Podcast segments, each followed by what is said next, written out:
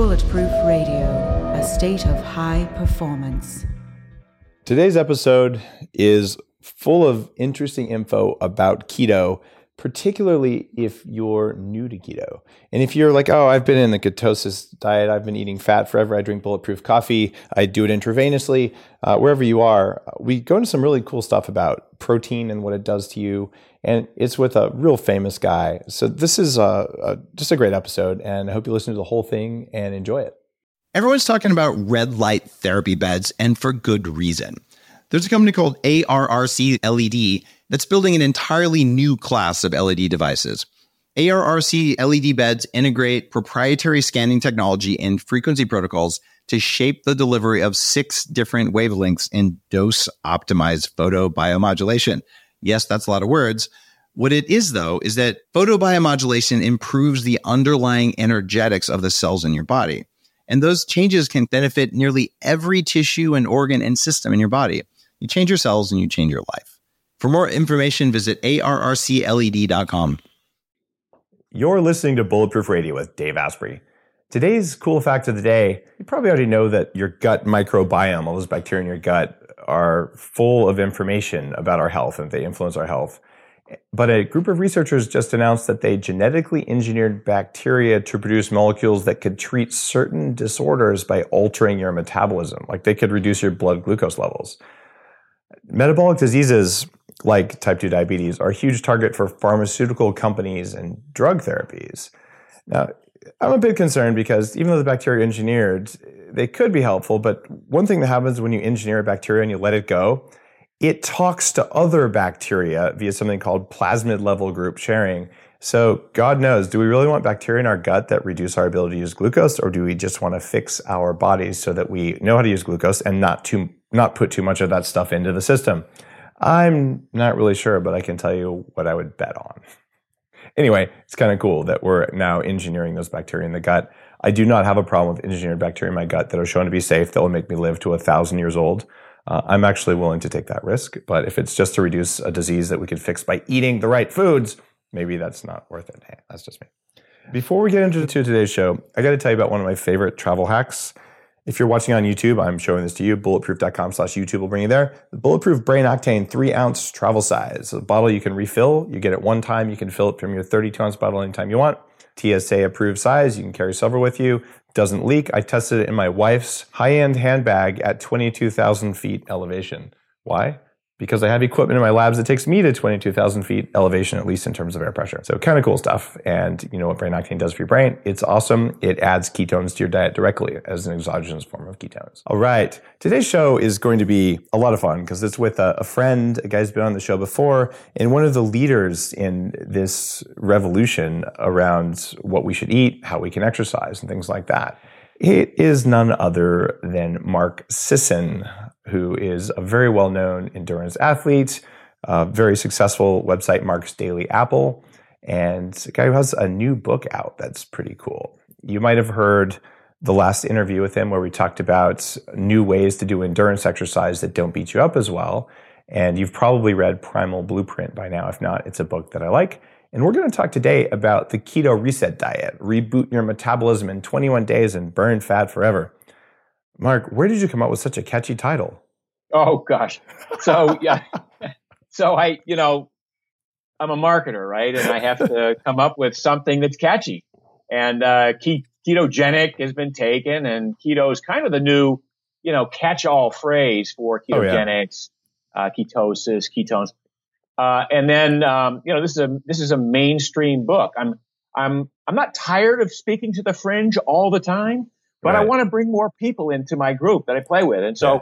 you know, you kind of have to put the word diet in there uh, to attract the attention of those people who might be looking for, you know, some some additional information on how to achieve the body composition that they want. So the keto reset diet basically takes a keto lifestyle, and we're going to get really deeply into the weeds on that today, uh, and uses the concept of keto as a as a tool, as a strategy in your armament of all things that have to do with your lifestyle. So it's not like I'm taking you into ketosis for the rest of your life.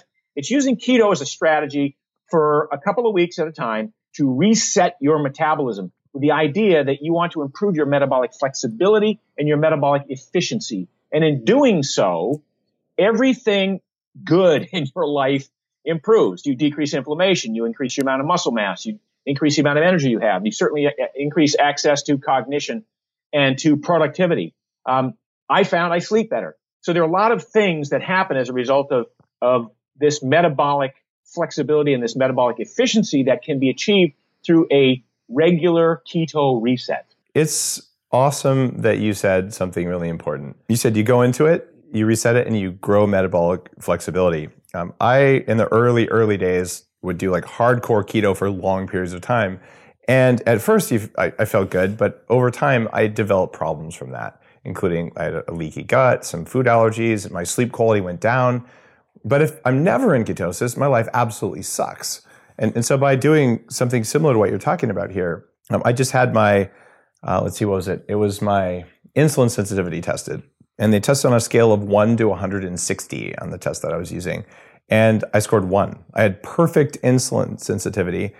And at the same time, my glucose tolerance was around uh, 70th percentile. In other, and they looked at me and they're like, it's not possible to be highly insulin sensitive and highly glucose tolerant. And I'm like, yes, it is because you're looking at it. But what that yeah. comes from is metabolic flexibility, and ketosis is part of that. So thank you for just laying that out up front, Mark. Uh, because I'm I'm concerned you get some of these you get like the the raw vegan crowd and I've been a raw vegan a devout raw vegan for a while so I'm speaking from experience here and they'll be like you know never cook anything and it has to be you know, only plants and, and it, it's very pedantic and I'm seeing the same kind of mindset emerge from the very fringe of the keto movement where it's like if you ever eat a carb again you're a bad person right? Uh, what, no, what's your take on that? Well I mean my take on that is look um, the tagline for my company is live awesome and yep. the idea is I want people to to feel good. I want them to extract the greatest amount of enjoyment, pleasure, uh, fulfillment, satisfaction out of every moment possible. And in many cases, that includes enjoying every single bite of food you eat.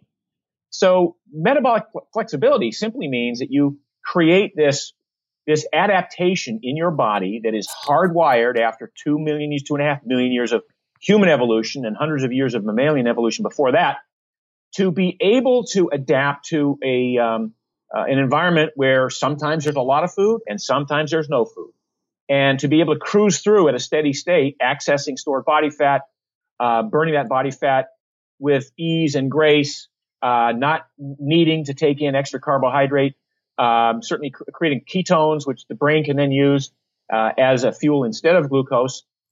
But when you kind of when you come in contact or you encounter some glucose, to be able to burn that as well. You know, and, and so, you know, this metabolic flexibility means we're really good at burning fat, ketones, uh, carbohydrate slash glucose, and if need be, protein versus the, the person that I, I've talked about, sort of the prototypical human standard American diet guy or gal who has been so dependent on carbohydrates their whole life. Mm-hmm. They're really good at burning sugar. They're really good at, at, at storing glycogen and then drawing down that glycogen they're not really good at accessing their stored body fat. They're not, they've never really had the, the necessity of making ketones over an extended period of time to give the brain the opportunity to enjoy this super fuel that we can use. So back to the question, which is, you know, um, how do I feel about people never eat another carb? I couldn't do that. I mean, I live in what I call the keto zone now. The keto zone for me is basically primal it's basically if you take a midpoint of say 100, 110 grams of carbs a day, some days I'm 50 grams below that. Some days I'm 40 or 50 grams above that. But because I did the work, because I built the metabolic machinery to burn fats efficiently, to use ketones efficiently, where I fall on that spectrum on a day to day basis, there's no bearing on my, on my demeanor, yeah. on my energy levels, on my muscle mass. It's like, I don't know. I don't care if I'm yeah. in keto or out of keto. It's just, I'm, I'm in what I call the keto zone. Now, Dave, if I were to take in three or 400 grams of carbs, largely in the form of sugar, every day for a couple of weeks, I would exit the keto zone yeah. for quite a while and I'd have to do the work to get back in. But once, this is the beauty of the reset. Once you've done the work, and, and in this case, the work is I want you to take three weeks to slowly stair step your way into a low carb, but not dramatic low carb, uh, eating pattern to where you get used to burning fats, to where you get used to not having so much carbohydrate and so glucose, so much glucose. And then when you're ready to go keto, and by the way, you have to earn the right to go keto in our book. You have to pass a midterm exam. um, and, and then if you, if you get 75 or more on the exam, we can talk about what that is a little bit later, then you earn the right to go keto. And I suggest people go six weeks keto. That six weeks has an amazing effect on increasing the mitochondria, in the number of mitochondria, increasing the efficiency of your existing mitochondria and the new mitochondria. Um, you know, upregulating all the enzyme systems involved in accessing stored fat. Um, in, and again, those, those, that metabolic machinery that you're building will continue to operate as long as you don't go off the rail. You said something in there that, that I, I just loved hearing. You said, and if you must to burn protein for fuel. Why did you say if you must to burn protein for fuel? Well, uh, you know, if you look at any textbook on on um, meta- metabolism and human body and bio, uh, biochemistry, you'll know that the the body can burn mm-hmm. uh, certain amino acids, and certain amino acids enter uh, various energy cycle. cycles, yeah. the Krebs cycle. But but for the but you know the the fear that a lot of people have um, who are in ketosis is that uh, you know that, that they're not that, that, they're not eating enough protein and that uh, uh, you know they need to eat more protein than that. But then the other fear on the other side is that if you eat too much protein in ketosis, then somehow it's it's bad for you. It all turns to sugar. so, not easily. no, not easily. So I'm just suggesting that I'm recognizing that gluconeogenesis does occur, and if you're somebody who hasn't uh, eaten a meal for three days, if you're on a fast, um, you'll turn some of your protein into energy. That's not necessarily a bad thing, but I'm just suggesting that that's that that is something that does happen. There are that is an energy source. It's just it's after fat and carbs though. In, in yeah, so it's priority, it, it, right, right. In, and ketones. I mean, it's it's like it's like it's kind of a last priority because the body certainly wants to hold on to uh, its protein stores. And one of the things that happens when you go keto um, is you start flipping all these genetic switches. Uh, these well, this this epigenome that that comes in and says, okay, we're going to start sparing protein. Um, we're going to recycle amino acids rather than deaminate them and pee them out. Uh, and it's a it's an amazing. It's almost like a closed system if you think about it. Uh, and there's a little bit of loss, but there's not not as much loss as people think. So you could go, you literally, not that I'm suggesting people do this, but you can go three or four days without eating and not lose much muscle mass, not lose any muscle mass, you know, because you're only literally getting, you're going through 10 or 20 grams of of protein total per day. The rest is made up with this protein sink that recycles amino acids. The rest is made up with made with um, you know, autophagy and the, the fact that cells are now consuming damaged proteins for energy. They're consuming uh, damaged fats. Uh, so there's a bit of house cleaning that goes on. So all of these things, you know, kind of contribute to what we would suggest would be the anti anti aging um, benefits of keto. It's it's interesting. I finally just straight out, look, the bulletproof diet is a low to moderate protein diet. But a lot of times, especially if we go back into the 80s, early 90s, it was these high protein diets to try and force the body to burn protein for fuel. If you're on a low carb, high protein, low fat diet, what happens to the body? Oh my God. I mean, yeah, it's, you know, right. So your body is trying to c- convert excess. First of all, it's trying to get rid of um, what would be considered a toxic amount of amino acids. Yes. Um, and then it's trying to convert some of those into energy. It's a very um, energy inefficient pathway. It probably has a lot of reactive oxygen species and free radical damage that accompanies it. Um, you know, the irony is that most of the guys who are doing that, or a lot of the guys who are doing that, you know, 300 grams of protein a day, were also doing steroids, so the body could actually use all of that nitrogen and, and incorporate it. But if you're an average person trying to take in 300 grams of, of protein a day, it is, um, it's not only, you know, counterproductive, but then we can talk about the mTOR pathway yes, and the that's Yeah. So you can talk about the upregulation of some of these, these sort of growth pathways that, that benefit a young child who's growing or benefit a teen adolescent who's trying to put on weight. But at some point, growth in the human body kind of segues from muscle mass to precancerous conditions and things like that. So, um, you know, you, I think there's a there's a real uh, whole area of of investigation into what is an appropriate amount of protein and how much is too much. And I know guys like Ron Rosedale have been talking about this for a long time. I mean, Ron would say, you know, more than 100 grams a day is is is problematic. I'm not sure I'm there yet, but I'd say 200 a day is problematic. Yeah. Um, yeah. But as we as we look at so that that kind of brings us back to like what is a meal? And how many meals Exactly. are you going to eat in a day? Like, how can you possibly eat 250 grams of protein a day in good conscience and think that you're doing yourself a favor? Right? It's just it's automatically unless you're trying so hard because you're doing skinless chicken breasts. And by the way, Dave, have you ever tried to eat a lot of skinless chicken breasts day after day after day? Years ago, when I weighed 300 pounds, absolutely. It it's actually worse than tofu in terms of Horrendous. it's just absolutely you get sick of it so quick. So yeah, anyway, we're back to what is you know what what sort of things do we eat on the keto reset diet? And right, it's- right. like and it's it's ass- not that. And I I want listeners who are new to keto just to understand we're not talking about this high protein thing because a lot of people who aren't familiar with ketosis and th- these higher healthy fat diets. They're actually thinking they're going to be in ketosis if they eat, you know, a steak and chicken breasts and eggs every day. Uh, and I, I know that your book settles that, you know, sets it straight. And, and we certainly agree on that point. That's not how you get in ketosis and that's not how you live a long time. It's not even how you look good. Like it, it's, it's 1980s logic, just like the low fat thing. Right. By the way, you know, just getting into ketosis isn't the goal. The goal isn't to win, you, you know, the local ketone contest about how exactly. how how mu- how high a millimole you can you can show on a glucose or on a on a ketone blood strip or you know blow in a in a in a meter or pee purple on a on a you know urine stick. The goal here is to burn fat. And- And as a byproduct of being really, really good at burning fat and unburdening yourself of having to take in more carbohydrate, the byproduct is that the, the liver produces ketones.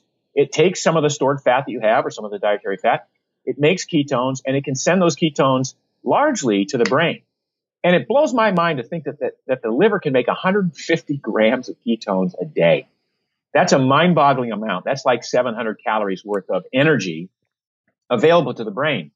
And, but back to these, these big ketone numbers, people who are new to ketosis and who are new to the keto diet and are looking to get those, those, the deep purple on the pee stick or the, you know, or the four or five millimolar or six millimolar are missing the point. It, what happens initially is the body goes, okay, we're not going to get much in the way of carbohydrate that we can convert to glucose. And if that's the case, then the, the muscles, which have only really used glucose, glycogen, over the past few decades of this person's life, they're going to start craving ketones. And then the muscles are going to learn that they're going to have to burn some fat. So now you've got fat and ketones being burned in the muscles. And then you've got the brain, which isn't getting the glucose, now using ketones. Well, now you've got competition between the muscles and the brain for this beautiful, rich new fuel, which we call ketones. After a couple of weeks, Yeah. and typically three or four weeks in ketosis, the muscles go, you know, we can handle this. We can do a lot of work just burning fat. And so the muscles become less reliant on ketones and they literally start saving the ketones, sparing the ketones for the brain. When that happens, there looks to be a decrease in the amount of ketones that you put out because the body doesn't want to do really any more work than it has to at any one time. And if some, at some point the body says, okay, the muscles are burning fat really well. Um, we make a little bit of glucose from gluconeogenesis. The muscles don't really need ketones. Uh, the brain needs ketones, but it doesn't need that many because the brain doesn't have this huge metabolic up and down surge of, of requirement for energy. The, the brain's kind of a steady state thing. So the liver kind of goes, okay, if we can make just enough ketones to fuel the brain on a day in, day out, we don't have to waste ketones in the blood and the urine and the breath. And so you no longer get those four and five and six millimolar tests. In fact, the longer you've been in Yep. ketosis, and I know guys who've been in ketosis for, you know, 10 or 12 years, they might be 0.3 millimolar if they actually did a ketone test. And, you know, by Phinney and Volek's definition, they're not in ketosis, but they're sure as hell living a keto life, right? There's, and, you know, they're just, they're getting tw- 20, 30, maybe 40 grams of carbs a day, but the body is so adept at utilizing fat, at making ketones just just enough and not too much. And the brain is so comfortable making those, those ketones or using those ketones that it doesn't have to send any message to the adrenals to freak out and, and, and secrete cortisol. It becomes this this like I said, this beautiful, almost closed system. Well, if you think about it, if you have a problem with type 2 diabetes, you're getting blood sugar backing up into the blood because you, your body can't use it very well. If you have extremely high ketone levels backing up into the blood, it's because you can't use ketones very well either. And when you become well adapted to using glucose or ketones from fat uh, in your metabolism, you shouldn't have spikes of either one of them. I, I can tell you my number on a daily basis, uh, the one I'd like to hit every day is 0.5 uh, millimolars. There you go. And when Yeah. we're talking about these numbers, uh, if you're listening to this and you're like keto, what? Uh, when you're when you're learning how to do ketosis, and you'll read about that in the keto reset diet. Um, you'll read about that. Actually, you'll hear about that from lots of guests on on the on Bulletproof Radio. Uh, but one of the things you do is you either piano stick or you poke your finger, and you get a reading on a digital meter that tells you how much of this fat burning molecule is in the blood. And typically in the keto community, if you're not at 0.8 or higher, you're not in ketosis. But if you're listening to this and you ate carbs and you're not keto adapted, you probably have zero or 0.1 in your blood. And what Mark and I are saying is, look, if you get up to 0.3, 0.5, um, you're in the keto lifestyle, even though you're not all the way in full blown ketosis. And those two levels, uh, 0.3 and actually 0.38 and 0.5, uh, they can reset your hunger hormone uh, called ghrelin and your fullness hor- hormone called CCK. And uh, that's stuff that is also in Headstrong, uh, my last book. And the idea there is your whole behavior changes, your whole brain changes when you do this. And and so that's kind of the the the 101 version of this. In your book, I'm guessing it, it has to, I don't remember that chapter, but it has to have that that basic info in it, right, Mark? So people people new to this can read uh, can read the keto reset diet. Yes, the term ketosis has this connotation of an excess of ketones in the bloodstream, right? Just like type 2 diabetes is an excess of sugar in the bloodstream and an inability to appropriately dispose of it. Um, so ketosis, for those who have been living a keto lifestyle for a long time, ketosis is like they don't even want to be there. They, it's it's like something they don't want to have. They want to be making just enough ketones, mostly burning fat. Again, this is really about metabolic flexibility, the ability to take your fat out of uh, out of your own body fat stores and burn it, you know, whenever you want at very high rates of output, uh, and and in so doing, to access a whole new realm of freedom from hunger. We talk about the ghrelin and the CCK. Um, the fact that that the ketogenic Yes. diet or or keto is basically a um, an appetite suppressing diet, and it's it's it's it's an amazing side effect and benefit of this because how many people literally live their lives from one meal to the next driven by hunger? So to to to be free of that hunger and and to kind of wake up one morning and go i don't feel like eating so i'm not going to eat and then i'm and then not eat until two o'clock in the afternoon and have that be okay. You know and have that be um, the norm rather than three square meals a day. I get I, I just i'm blown away by the fact that society has now created this standardized eating pattern, which is three square meals a day. Or for some, it's breakfast, a mid-morning snack, lunch, a mid-afternoon snack, dinner, and an evening snack. But that's not how humans evolved over the millennia. You know, we evolved to eat fractally, to eat once in a while, to eat. We're, we're actually wired to eat a lot of food when it's present because the the the evolutionary uh, survival mechanism was well maybe there's not going to be any food in a couple of days so i better eat as much as i can store as much as i can in the, in the form of fat. And then because i'm so good at taking fat out of storage and using it as energy i can go two or three days and not just survive but thrive. You know do all of the things um, that i that i would normally do if i were eating and taking in energy but do it within this closed loop for a couple of days. So when I was heavy and I was working to lose weight, I had this hammered into me like if you don't eat six times a day, your body will go into starvation mode. You hold on to fat, and and I did that religiously. And and the first time I heard about you know, skipping a meal or fasting, it created this like visceral sense of dread. Partly because I, I felt like I would die if I would skip a meal because I was so stuck on this glucose thing, and because my metabolism was broken. Right. So for someone who's listening to this who hasn't experienced any of these states, what you're saying, Mark, is is absolutely true. I could not have imagined being able to say, you know, I skipped breakfast and lunch and I had a full day and I, I just don't really mind. Like I, am okay either way. It, it, it's not a, a, a, look at me, I'm good, I'm really hungry, I'm just gonna man up, I'm, I'm gonna use my willpower. No. It, it's that I don't care. And it's that not caring. I'm good either way. That's the liberating thing. That's why ketosis is, is just taking off. Why it's actually, I think, eclipsed paleo in terms of search terms recently. And it it's has. just because, like, wow, in some paleo diets, some of the, the primal the teachings uh, can put you in ketosis, but they don't always. And if you're eating, you know, paleo cookies made out of, you know, honey and molasses and God knows what else 52 grams of carbs. Yeah, exactly. You know, of, of approved sweeteners. exactly. Uh, it's uh, uh, it, it's not that. Uh, so that this is a it's it's more nuanced, but it is the most liberating diet you can possibly imagine. And it's certainly the the basis of my recommendations are you got to be in ketosis sometimes. And your book is doing a really good job of getting people jump started into this and, and just putting them on a on a real path to doing it, which which is a service. Well, thanks. I, I want to just touch on what you said before about the, your, the old paradigm by which you lived, which was multiple small meals a day. Because if you didn't keep up your glucose levels, you go into cannibal mode. You'd cannibalize muscle tissue. Um, that would lower your metabolism, which would make it even more difficult to burn off excess calories. And by the way, all that stuff is true.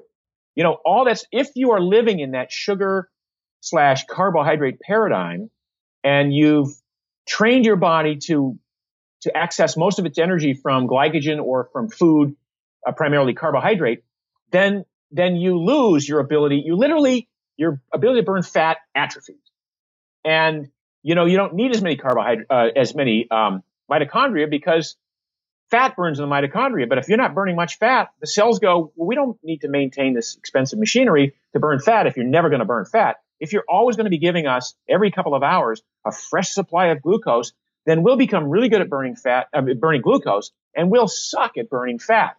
Now, the danger of that is if you do skip meals, then exactly what you said you would fear happen does happen. If a body is so used to just getting its energy from glucose and glycogen, and then you withhold that, the brain, which needs glucose because hasn't learned how to burn ketones, the brain goes, Oh my God, there's no glucose. We have to take immediate action, evasive action. We have to secrete cortisol in the adrenals. We have to go tear down some muscle tissue to send some of those amino acids to the liver to become glucose so we can fuel the brain. And that's how most of the world lived, at least most of the Western world lived trying to lose weight over the past, you know, several decades. So all that stuff that's based on a, on a carbohydrate uh, heavy diet, it, it's all true. You do need to eat multiple small meals a day. Uh, you do get in trouble if you skip a meal, but but if you flip all that stuff on its end and you go, well, I, if I learn to become good at burning fat, and if I become fat adapted and keto adapted, then all of a sudden my muscles don't need glucose or glycogen to to to to move around throughout the day. In fact, at very high rates of output, 80, 85, 90 percent of all the energy that I need can come directly from fat. Um, if I can train my br- brain to thrive on ketones instead of needing glucose, then whenever uh, I, I, choose not to eat, I'm taking fat out of my own body fat storage. I'm making ketones. I'm losing weight. I'm trending toward my ideal body composition. I'm doing house cleaning in my cells. I'm repairing damaged DNA. Um, I'm decreasing inflammation. I mean, all these amazing things happen when you become fat and keto adapted that are just not available to you when you are a carb and sugar burner. That's uh, motherhood and apple pie to me. Well, apple pie made with a gluten-free, zero carb crust and no apples, right? Yeah, M- MCT oil in the cross Too. There we go. We'll we'll, we'll crank it up somehow. Uh, so, walk me through the keto reset. Like, what what happens when you wake up in the morning? Uh, like, like just kind of walk me through a typical day during the. Sure. So the book really is about, first of all, like I do in all my books, I spend a fair amount of time explaining why we're doing this, um, why what we've been doing in the past hasn't worked, um, you know, we talk about the fact that there are probably a lot of ways to do keto oh, yeah. bad. Um, there's also there's also a lot of ways to do keto well. There's mm-hmm. not just one way. So I want to give the reader some opportunity to look at the different ways and to to explore that. But one thing that I learned um, early on, and the reason I went keto in the first place, you know, as you mentioned earlier, I've been primal yeah. for 15 years. So I've had pretty low carb intake. You know, my, my daily carb routine has been 70 to 150 grams a day, max 150 grams a day, very, very comfortably for, for decades.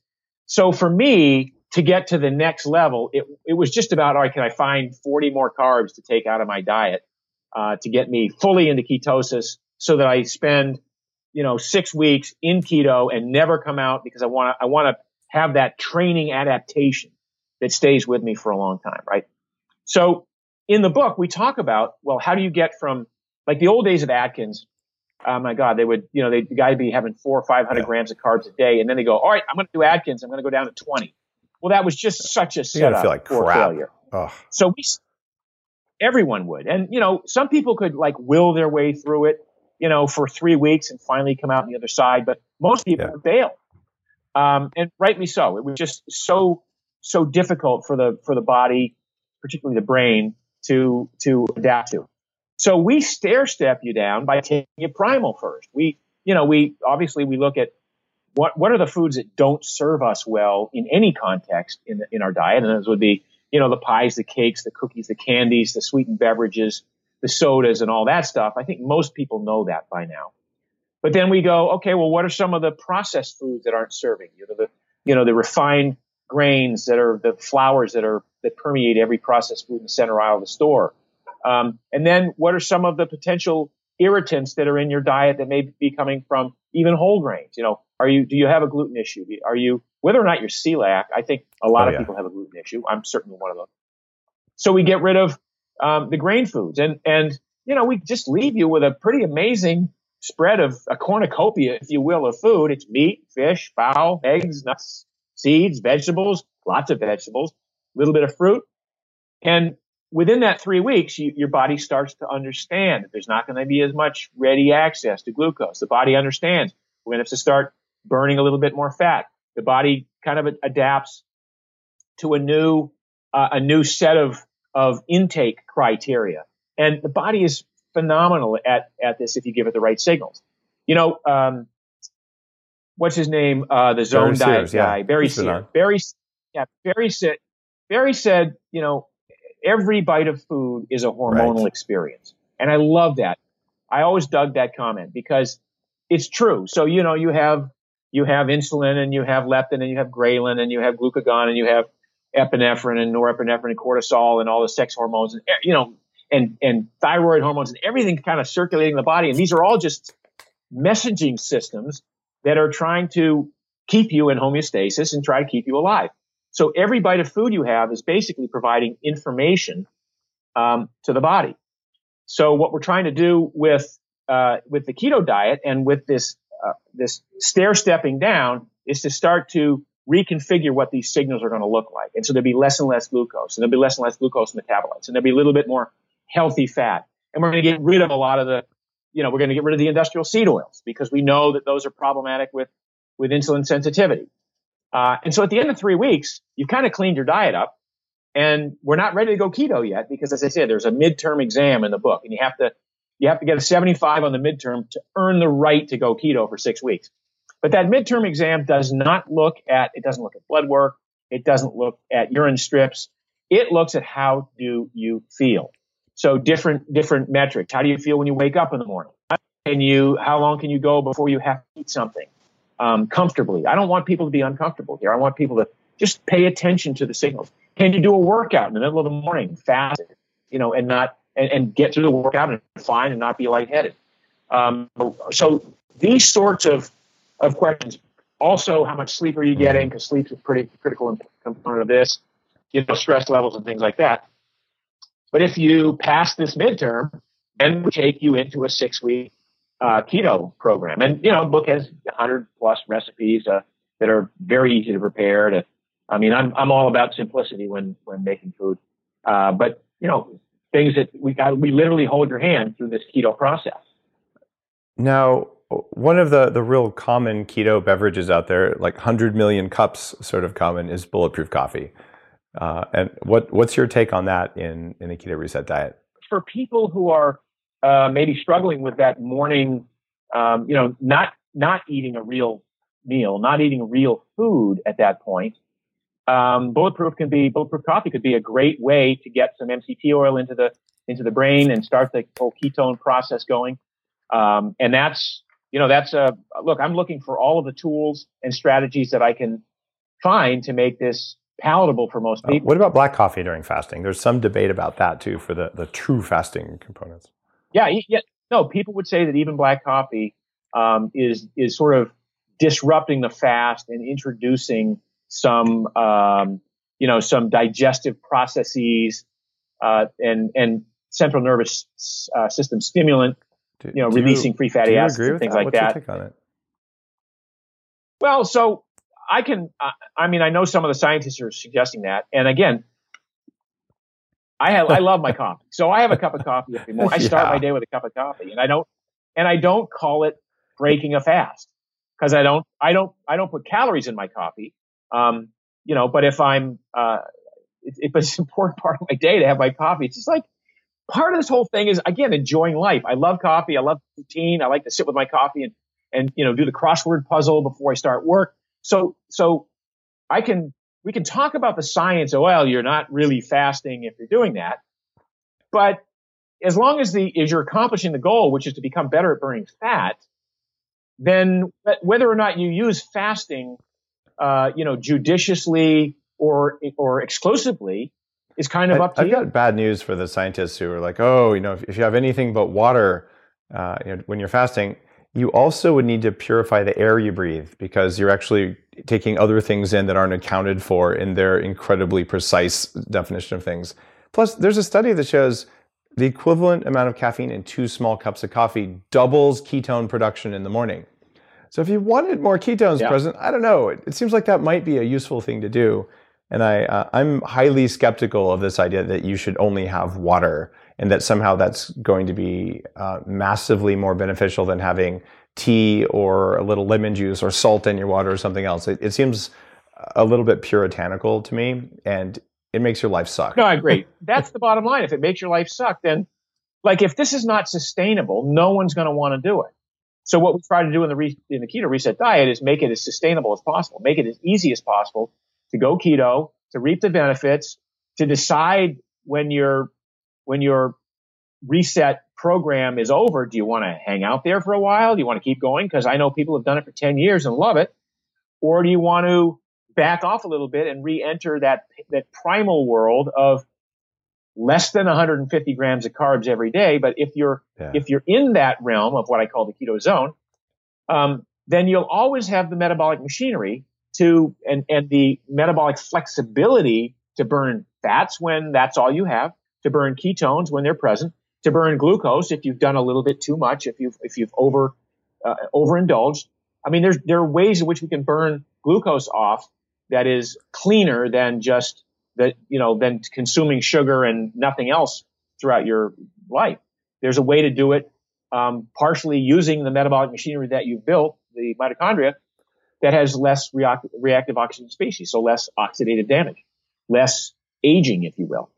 Um, but metabolic flexibility should be the key here. It should be kind of the, the goal for everybody who wants to live a long, healthy life.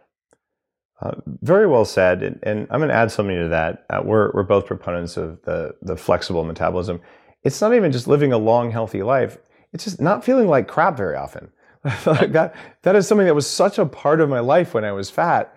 Like, well, is today going to be a good day or not going to be a good day? And when you've built metabolic flexibility in, you know, it might be a bad day because you know the bad things happened at work or whatever. But it's not that kind of a bad day where bad things happened at work and you felt like crap at the beginning of the day. And you felt like crap while they happened.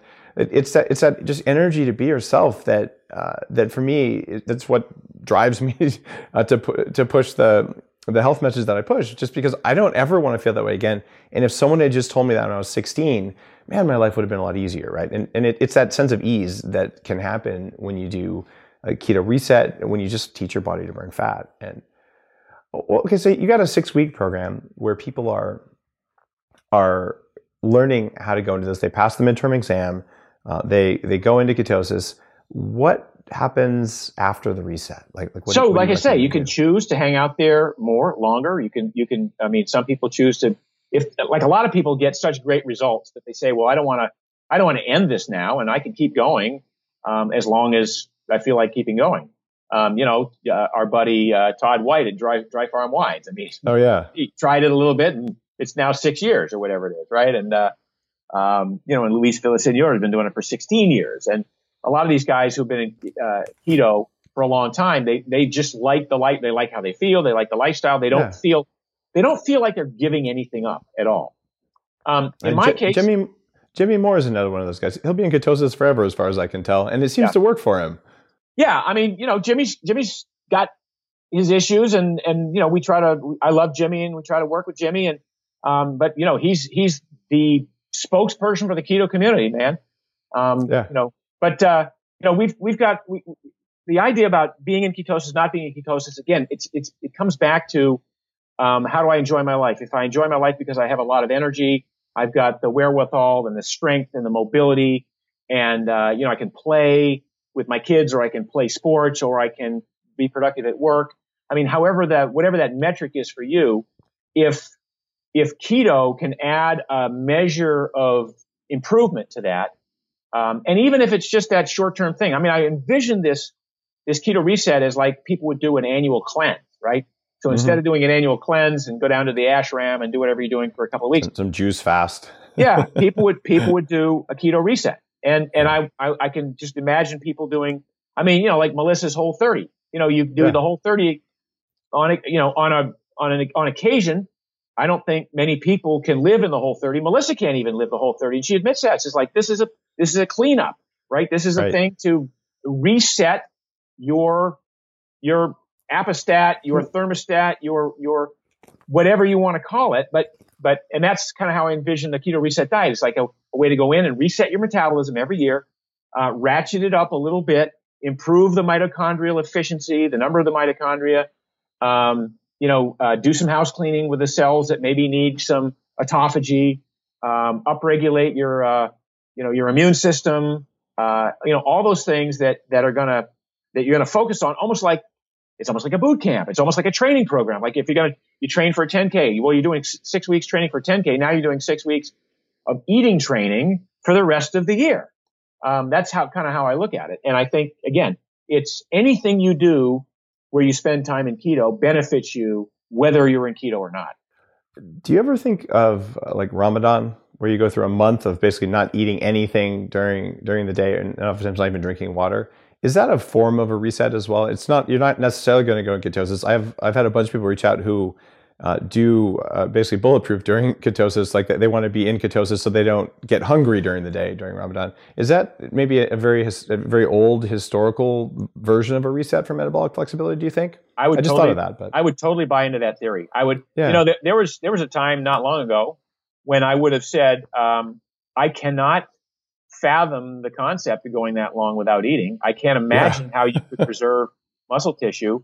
Um, and yet I started, you know, when I started to see what happened with my own body, when I started to see how long I could go without eating or how, like I can, yeah. I can thrive on 30% fewer calories now than I did five years ago, uh, just based on my reconfiguring, resetting my metabolism through this keto reset diet. People, now some people might look at that and go, well, wait a minute, Mark you mean you take in 30% fewer calories than you used to? Well, that's not a good thing. Don't you want to take in as many calories as you possibly can yeah. and not gain weight? You know, and that's, it's bizarre to me that most Americans think in these terms. Like, Dave, what's the most amount of food I can eat and not gain weight? Dave, what's the biggest piece of dessert you can serve me where I won't feel like crap? Um, so right. there's a sort of a gluttonous attitude here and it pervades everything. I go to the gym and people are you know, they're spending 45 minutes on the treadmill five days a week, sweating and grunting and struggling and suffering. I'm like, dude, why do you spend so much time on the treadmill? And you know what the answer is? Because I love to eat. Yeah. I'm like, whoa, you would put yourself through that much misery on a regular basis so you could have a couple of more bites of something you probably shouldn't eat in the first place? You realize yeah. how crazy that is? And yet that's how we live our lives. So I flipped that over a couple of years ago and I thought, you know, what's the least amount of food I can eat, maintain muscle mass or build muscle mass, have all the energy I need, never get sick, uh, and most importantly, not get hungry because hunger throws this thing all yeah. out the window. But if you start to think in terms of, well, I, it doesn't take me that much food to maintain muscle mass, have the energy, uh, not get sick, and still not be hungry. And it's like eye opening. So now we take it back to the Ramadan thing. And I think mm-hmm. now I start to understand how people who, like people call themselves breatharians. And I'm like, that's yeah. crazy. You got, and yet I'm starting to think, well, maybe there's something to that. Maybe they've, they've accessed this closed loop for long periods of time where they actually can do pretty well without eating. Um, and maybe that's what's going on with Ramadan. It could be. And there's some weird stuff, uh, some studies I uncovered when I was doing strange mitochondrial research for Headstrong. It turns out if you eat a lot of plants, you can steal some of the chlorophyll. And if you get sunlight, you can use the chlorophyll to add electrons to your mitochondria.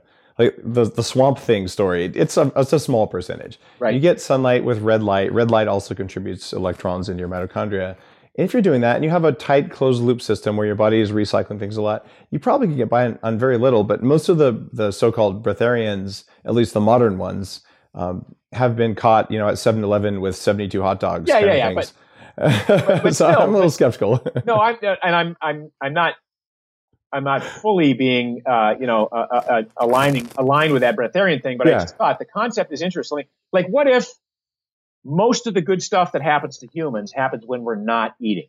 In other words, eating like mm-hmm. a boa constrictor eats a you know an antelope and then is is in torpor for a little while and then doesn't have to eat for a couple of of weeks. A lion can eat 80 pounds or 90 pounds of zebra, take a nap, and then doesn't have to eat for a couple of days. What if what if that feeding thing um, it, you know, that we're sort of in a, in a little bit of a limbo as we're packing in energy, but then all the good stuff happens when we're not eating. All the repair, all of the yeah. uh, sparing of muscle, all of the decrease in inflammation. What if all that good stuff is happening when we're not eating?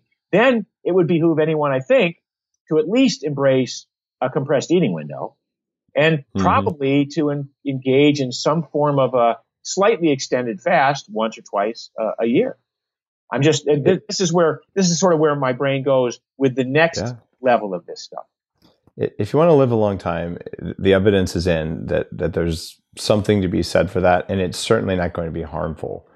Uh, and it's different if you're doing a 30 day water fast, and like you can go off the deep end on that. But you know, skipping food for a few days, a couple times a year, like it's it sounds like a huge thing, almost like taking a cold shower in the morning. But once you're set up for it metabolically, a cold shower in the morning is no big deal. Yeah. Even though the first time you try it, you feel like you're going to die. But uh, we're talking about that that American thing. You know, how much can I eat? One of my regrets uh, when I was doing the research for the the original Bulletproof Diet book, I ate 4,000 to 4,500 calories a day, which sucks. I, I, had to, in, I had to force myself to eat that much food. And I was doing it to show that I was eating enough calories to gain 20 pounds in a month, but I only gained three pounds. Therefore, this whole calorie, like efficiency matters of your metabolism. And I actually lost weight on that and I put it in the book. So some people took that and they're like, oh, so on this diet, I have to eat, you know, thousands of, I'm like, no, like, like that's not what it's about. But the idea is, is different foods will make you store fat or burn muscle uh, or store muscle at different rates. And it all depends on your metabolic flexibility. But you're right. And I, I fully embrace that idea. Eat what it takes to feel amazing. And don't eat more than that because you don't want to eat more than that. You don't need to eat more than that. And, and you get that from a, a, the keto reset, from ketosis in general. And, and you can sort of get it even from the old Atkins diet from the year I was born. But if you're doing it on you know, pork rinds and cream cheese, you're probably going to get some inflammation from that. And it's, uh, it's less nuanced. But man, it's it does set you free. And, and so I'm, I'm happy that, that you've written uh, the Keto Reset Diet to help a lot more people access this and to make it less of a, a radical fringe diet for you know, bodybuilders and CrossFitters and biohackers and more into know, something that honestly you know, my grandmother uh, could be doing. And right. there's that, that's a great public service, Mark, and I'm, I'm happy that you're doing it. Oh, appreciate that. We're coming up on the end of the show, and I've already asked you because you've been on the show that question. You know, the, the three things that you'd offer to someone who came to you and said, Hey, look, I want to perform better at everything I do as a human being. Um, but I'm wondering if writing the Keto Reset diet and just your, your recent transformations, your, your new experience with endurance exercise and training loads, uh, with growing your company, uh, and with writing the Keto Reset diet, I'm wondering what would your answer be today if I came to you and I said, like, I don't perform better at everything. Like, what matters most? Give, give me the three most important things from the Mark we know today. Well, the first one would be um, to, um, to, to make sure that you understand that your thoughts are just your thoughts. They don't exist in reality. The negative self-talk, the chatter, the worry does not exist. They're just projection of this thought machine. I mean, I've, you know, I, I, I like to occasionally in some of my seminars tell people that the, the human body is a life support mechanism for a thought machine. But basically, to understand that we get in our own way so frequently because of self doubt and worry and angst, and it doesn't have to be that way.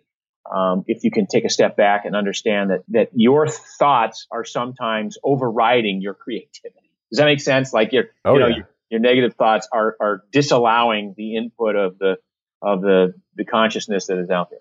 That's number one. Uh, number two, um, you know, I still to this day think that sleep is this probably the most overlooked, undervalued component of a healthy lifestyle. And so many people I know don't get enough sleep uh, and brag about it. Um, and and that's you know a shame because ultimately I think it catches up with you.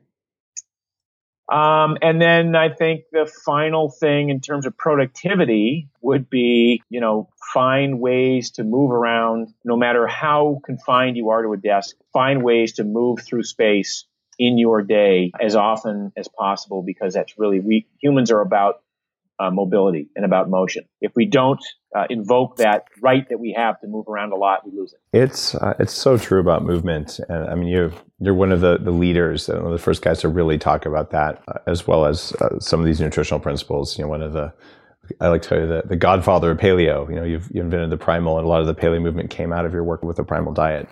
So it's it's always uh, always a pleasure to come on the show and to see the evolution of your of your thinking and, and your business and your company. And uh, I look forward to having you back on next time, Mark. Uh, where can people pick up a copy of your book now that it's out? Yeah, so of course, uh, find purveyors of books, you know, everywhere: Amazon, Bar- uh, Books a Million, Barnes and Noble. Uh, you can go to ketoreset.com and order from there if you want. We have some uh, some other tabs that you can look at to explore a little bit more in detail. Ketoreset.com.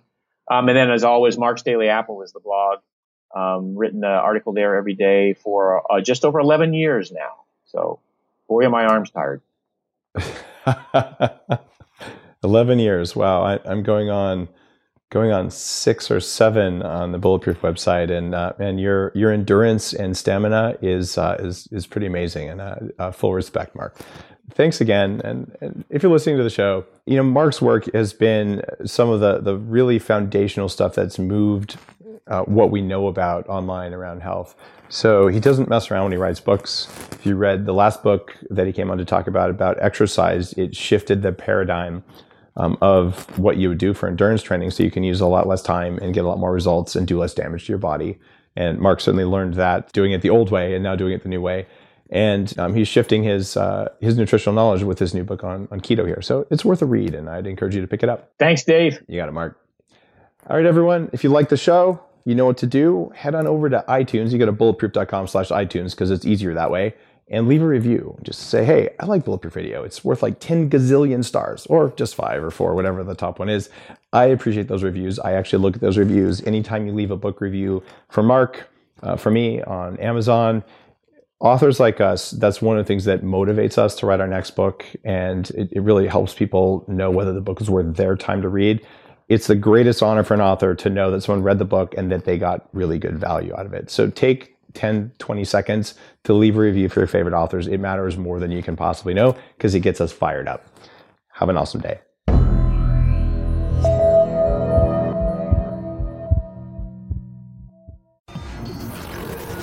The Human Upgrade, formerly Bulletproof Radio, was created and is hosted by Dave Asprey.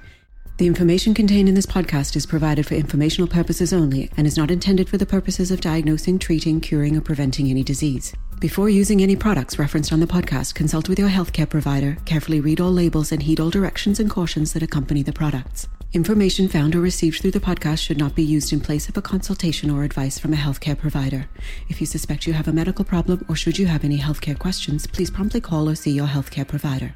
This podcast, including Dave Asprey and the producers, disclaim responsibility for any possible adverse effects from the use of information contained herein. Opinions of guests are their own, and this podcast does not endorse or accept responsibility for statements made by guests. This podcast does not make any representations or warranties about guest qualifications or credibility. This podcast may contain paid endorsements and advertisements for products or services. Individuals on this podcast may have a direct or indirect financial interest in products or services referred to herein. This podcast is owned by Bulletproof Media.